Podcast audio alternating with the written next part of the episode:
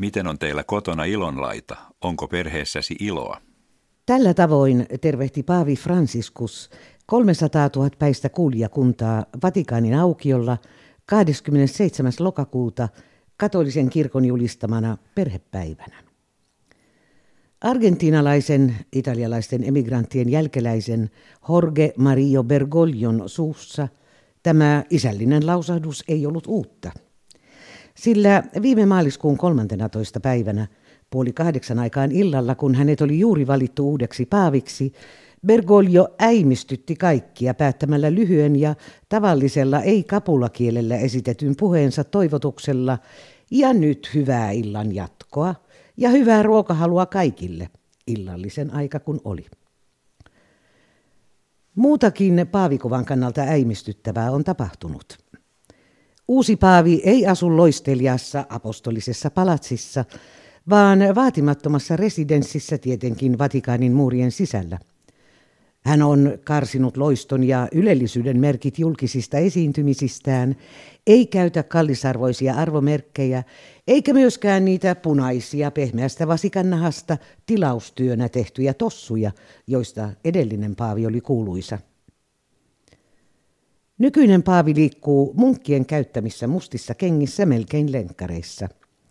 Ja muuan italialainen vanha nainen – murtovarkaitten tappamaa poikaansa murehtiva mamma Rosalba kuuli elokuussa, kun vastasi puhelimeen televisiosta tutun äänen, joka aloitti surun valittelut sanomalla Päivää Rosalba, täällä Paavi.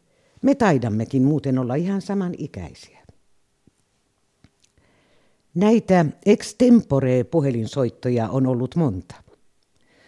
Paavi kommunikoi myös ruohonjuuritasolla yhtä lailla Twitterissä kuin lehdistössä. Jos kysytte minulta, ketä pyhimystä pidän eniten arvossa, en osaa panna heitä paremmuusjärjestykseen. Argentiinan jalkapallomaajoukkueen pelaajat kyllä. Parhaimpien nimet osaan totta kai ulkoa. Sanoo kovana jalkapallofanina tunnettu Paavi Franciscus. Kysymys pyhimyksistä tuli esille pitkässä keskustelussa, jonka Paavi kävi tunnetun italialaisen lehtimiehen kanssa lokakuussa. Vasemmistolaisessa päivälehdessä La Repubblica ilmestynyt haastattelukeskustelu on nyt julkaistu myös kirjana otsikolla Dialogo tra credenti e non credenti, vuoropuhelu uskovaisten ja ei-uskovaisten välillä. Ei ole epäilystä siitä, kuka tässä tilanteessa oli uskovainen. Se ei-uskovainen sen sijaan – oli Eugenio Scalfari, La Repubblica-lehden perustaja ja Italian journalismin Grand Old Man, tunnettu myös ehdottomana ateistina. Minua varoitettiin etukäteen, että aiotte käännyttää minut. Tokaisee Paavi hymyillen heti alkajaisiksi. Mitä siihen tulee, niin, niin minuakin, vastaa iäkäs journalisti. En aio yrittääkään. Toisen käännyttäminen on mieltä vailla. Sen sijaan pitää lähestyä ja kuunnella toista. Jokainen tietää omassa tunnossaan, mikä on oikein ja mikä väärin. Jos kaikki seuraisivat oman oman tuntonsa ääntä, niin uskovaiset kuin ateistit, maailmassa menisi paljon paremmin. Rakasta lähimmäistäsi niin kuin itseäsi. Paitsi että väärin käsitetty oman itsen rakkaus voi kääntyä tuhoisaksi itserakkaudeksi, narsismiksi, yliolkaisuudeksi, mahtipontisuudeksi – se on usein päälliköiden, johtajien tauti. Katolisen kirkon helmasta löytyy monia esimerkkejä, toteaa keskustelukumppani. Se on totta. Kirkon johtajat ovat olleet usein itserakkaita, yliolkaisia, mahtipontisia. Heitä ovat mairitelleet ja yllyttäneet heidän alaisensa. Koko Paavin hovi. Hovi on Paavin vallan rutto. Paavin hovi on kuuria romaana – Vatikaanin ja Paavin hallinto viranomaisineen.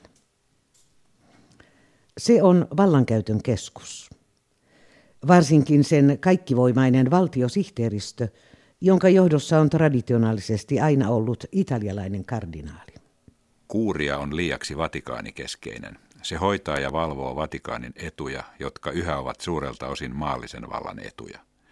Tämä vatikaanikeskeisyys estää näkemästä maailmaa ympärillämme. Olen tästä täysin eri mieltä ja teen kaikkeni, jotta tilanne muuttuisi. Valtaa onkin alettu jakaa horisontaalisesti. Kahdeksan kardinaalia muodostaa uuden paavin Task Force-ryhmän. Heistä vain yksi on italialainen. Muut tulevat kaukaa Kinshasasta Mumbaihin, Bostoniin ja niin edelleen. Task Forcein tehtävänä on valvoa myös Vatikanin pankin puhdistamista. Sen skandaalit, sen käyttö likaisen rahan pesijänä vaativat uusia sääntöjä ja uusia miehiä. He ovat teknikoita, pankkiireja, mutta maallikoita. Tämä paavi on ensimmäinen, joka on valinnut nimekseen Franciscus, kunnioittaen sillä Franciscus Assisilaista, sitä kuuluisaa keskiaikaista kerjäläismunkkia, joka puhui lintujen ja susien kanssa, kutsui aurinkoa veljekseen ja kuuta sisarekseen ja saarnasi köyhien puolesta. Miksikähän kukaan paaveista ei ole aikaisemmin hakenut samaa inspiraatiota – kysyy utelias journalisti Eugenios Kalfari. Siihen minä en osaa vastata. Fransiskuksen ajoista on kulunut 800 vuotta ja ajat ovat muuttuneet, mutta vähäosaisten ongelma on yhä ongelma ja kirkon täytyy osata ottaa siihen kantaa. Itse olen sitä mieltä, että nykypäivän niin sanottu yltiöliberalismi tekee rikkaista aina rikkaampia ja köyhistä köyhempiä, syrjityistä entistä syrjitympiä. Sellainen ekonomia tappaa. Miten on mahdollista, että kodittoman vanhuksen kuolema kylmään ei ole uutinen, vaan uutinen on pörssiindeksin kahden pisteen lasku? Kirkko, jota minä pyrin rakentamaan, on vilkas ja tarmokas, ei pelkää kosketusta arkipäivään. Se on terve kirkko, pitää huolta ihmisistä, ei ainoastaan kirkon instituutioista. Vastalääke rahan tyrannialle on vapaus, taistelu syrjintää vastaan, enemmän rakkautta ja vähemmän demagogiaa. Tarvitaan uusia elämisen malleja, mutta myös yhteiskunnan valtion toimenpiteitä kaikkein pahimpien epäkohtien poistamiseksi, niin että kaikille voidaan taata ihmisarvo, työ, koulutus ja terveydenhoito. Siihen tarvitaan siis politiikkaa. Taasko jälleen kerran kirkon valvonnassa? Minun kirkkoni ei puutu politiikkaan. Kirkolla on oma työkenttänsä, politiikalla omansa. Toteaa Paavi Franciscus ja jatkaa. Oma näkemykseni on kypsynyt poikkeuksellisessa yhteisössä Argentiinassa. Jorge Mario Bergoglion Argentiinan ajoista on puuttu paljon. Uusi paavi on ensimmäisen kerran kirkon pitkässä historiassa koulutukseltaan jesuitta. Juuri monet jesuitat kannattivat latinalaisen Amerikan kaameimpina aikoina niin sanottua vapauden teologiaa. Se on vahvasti yhteiskunnallista, vasemmistolaista näkemystä uskonmiehen paimen tehtävästä.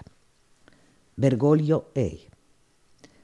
Häntä on jopa syytetty, jos ei suoraan osallistumisesta, niin ainakin syyllisestä hiljaisuudesta Argentiinan julman sotilasjuntan vuosina.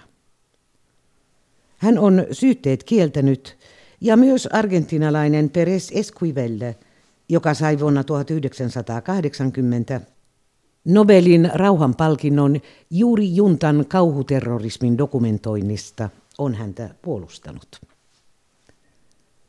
Italialaiselle journalistille Eugenio Scalfarille Paavi kertoo haastattelussa näin. Minulla oli koulussa opettaja, naisopettaja, josta todella pidin ja jota kunnioitin. Hän oli kiihkokommunisti. Tämä tietenkin ennen sotilasjuntan valtaan tuloa. Ja hän antoi minulle monesti kommunistisen puolueen tekstejä luettavaksi. Sitä kautta opin tietämään koko lailla myös materialistisesta maailmankatsomuksesta. Kun diktatuuri otti vallan, opettajani pidätettiin ja tiedän, että häntä kidutettiin ja lopulta tapettiin. En innostunut ollenkaan kommunismista, sen materialismista, mutta oli hyvä, että sain siitä tietoa rehellisen kunnon ihmisen kautta. Opin uutta tietoa yhteiskunnasta, maan köyhimmistä. Sen löysin sitten uudelleen kirkon yhteiskunnallisesta julistuksesta. Monet vapauden teologian kannattajat siirtyivät suoraan puoluepolitiikkaan, mutta monet heistä olivat uskovaisia ja vahvasti ihmisarvojen puolella. Vapauden teologian julisti lopullisesti pannaan puolalainen Paavi Voitila joka monien mukaan aloitti katolisen kirkon uusvanhoillisen kauden. Ja seuraavan saksalaisen Paavi Ratzingerin vuosina saivat äärivanhoillisetkin uudelleen sisäänpääsyoikeuden kirkon helmaan. Uudistuksia tarvitaan. Viime vuosina paljastuneet skandaalit pedofiliasta Vatikanin finansseihin vaativat uudelta paavilta paljon muutakin. Vatikaanin puhdistamista sisältäpäin ja kykyä siirtyä nykyaikaan. Myös halua käydä vuoropuhelua niin muiden uskontokuntien kuin ei-uskovaisten kanssa. Minä en usko Jumalaan, toteaa iäkäs italialainen journalisti Paavin kanssa keskustellessaan. Uskon olevaiseen, mistä ovat lähtöisin vaistomme, vaistot, jotka sitten purkautuvat tahdon, toivon, tunteiden ja pyrkimysten muodossa. Minä sen sijaan uskon Jumalaan. En katoliseen Jumalaan, ei katolista Jumalaa ole olemassakaan, on vain Jumala. Jumala on minulle valo, siis se mitä te kutsutte olevaiseksi. Olemmeko kovinkaan kaukana toisistamme? Omia linjojaan Paavi Franciscus on esitellyt alkusyksystä ilmestyneessä dokumentissaan Evangelii Gaudium, evankeliumin ilo. Parisen viikkoa sitten Paavi asetti erityisen komitean tutkimaan, valvomaan ja ehkäisemään pedofiliatapauksia, myös auttamaan lapsia, jotka ovat joutuneet niiden uhriksi. Komitean jäsenet ovat niin pappismiehiä kuin maalikoita, niin miehiä kuin naisia. Uutta on sekin, että ensi syksynä kokoontuvaan suureen synodiin etsitään virkkeitä ja pohjustavaa materiaalia ympäri maailman. Pyhän istuimen tahdosta – on lähetetty kaikille seurakunnille 38 kysymyksen lomake, jonka tarkoituksena on selvittää, millä tavoin kirkon oppi toimii tämän päivän katolisten perheiden keskuudessa. Mitä ajatellaan avioerosta, homoliitoista, avoliitoista, ehkäysvälineistä. Vuonna 2015 tästä kaikesta työstetään toimintamalli perheelämän harmonisoimiseksi.